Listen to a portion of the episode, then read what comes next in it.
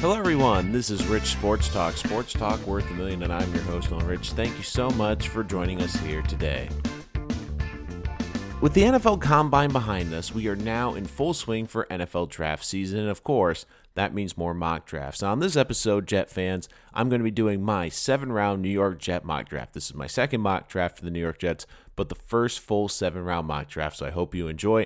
Do you have any questions about this? Make sure to comment below and what you'd like to see the New York Jets do on draft day.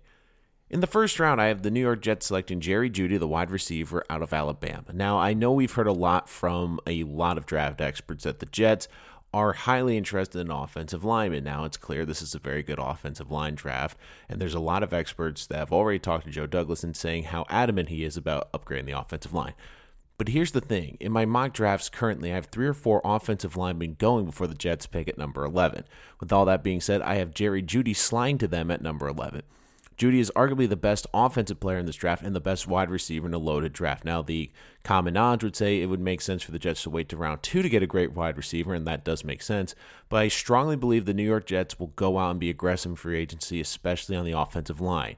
Jack Conklin is one of their top targets. I do believe they'll bring back Brian Winters. So, with free agency being a priority to address the offensive line and some of the best offensive line prospects off the board, I do believe that Joe Douglas will go to getting the best player available, and that's Jerry Jeudy. And let's let's face it, Jerry Jeudy is the best route runner in college. He's a 4.5 40 time. He is an explosive playmaker and will be a true number one coming in. Now, the uh, priority may be building a great offensive line around Sam Darnold, but also giving him offensive weapons that will help his development, and giving him a wide receiver like Jerry Jeudy will be invaluable to that development. In the second round, I have the New York Jets selecting Trevon Diggs, the cornerback out of Alabama. At 6'1 and 205 pounds, he is a ideal press corner that fits right into Gregg Williams' defensive scheme. With three interceptions and eight passes defense last year, he's a very good cornerback who can start right away for the New York Jets. Now, he has struggled in college with some of the deeper routes and being beaten on by some better athletes. But here's the thing he was a wide receiver and he's still kind of learning the position. He's got tremendous athleticism and the size to be a great corner, and I do believe Gregg Williams can coach him up. This is a guy who can start day one for the New York Jets, and arguably their second biggest problem position on the entire roster after the offensive line is cornerback. I do think we're going to see the Jets put a lot of emphasis on cornerback in this draft as long as the offensive line. But unlike the offensive line, I don't think this is a great cornerback class in free agency, and I don't think you're going to see the Jets go into free agency. There's a couple of rumors about the Jets going in free agency, but even if they get a great corner, they're still going to need at least another corner or two to help fill out this defense. In round three, I have the Jets going to Notre Dame to take Julian Okwara, the 3 4 defensive end and edge rusher. He would have been a second round pick before breaking his fibula last season. Now, he's not known as a great run defender, but he is a skilled pass rusher. He had four sacks in nine games last year and has been growing as a pass rusher and is very good at getting to the quarterback. He's highly athletic at 252 pounds and can bend the edge. Now, I know medicals are looking clean right now, and if they do continue to be clean, this should definitely be a guy the Jets are interested. They already had a lot of interest at him at the combine, and while he wasn't able to run during the combine, he did impress on the bench press. Now, a lot will have to go into his pro day at Notre Dame, but this could be a very good pass rusher for the Jets to get on day two of the draft that can be plugged in right away. The Jets desperately need a pass rush, and while I don't think they can address it significantly in the first two rounds, here in round three, they can get a very good pass rush player. And even if he's only used as a sporadic pass rusher, only comes in in 15 plays a game, if he can make an impact getting to the quarterback, which he has the athleticism to do, this could be a great pick for round three. The second round three pick, I have the Jets going with Darryl Williams, the guard and center from Mississippi State. He was a three year starter in college and played all four positions along the offensive line. If you remember my last mock draft, I also had the Jets taking him in this similar position because he's a versatile offensive lineman who could potentially be even a day one starter next year for the Jets at center or guard. He's held in high regard and has flexibility to play guard and center positions, which could be integral for the Jets. And even if he isn't a star next year, could provide him to be a valuable backup and has all the potential to be groomed into an eventual starter. In round four, I have the Jets going to Louisiana Tech to take Amik Robertson, the cornerback. He was an incredibly productive cornerback with 14 interceptions in college. However, he's overlooked because of his size at five foot eight. However, had a great combine, ran a great 40, and even though the Jets won't be able to use him as an outside corner, he can be a very good slot corner in their defensive system, and it's a position that the Jets need to fill the slot corner position.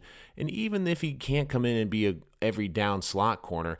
He could be a valuable interchangeable piece in this defense that could be coming off the edge in blitz packages, be used in nickel packages, and also be used sometimes as a high safety. He's a very versatile player with a lot of speed and a lot of athleticism, and he's an aggressive and hardworking player despite being only five foot eight.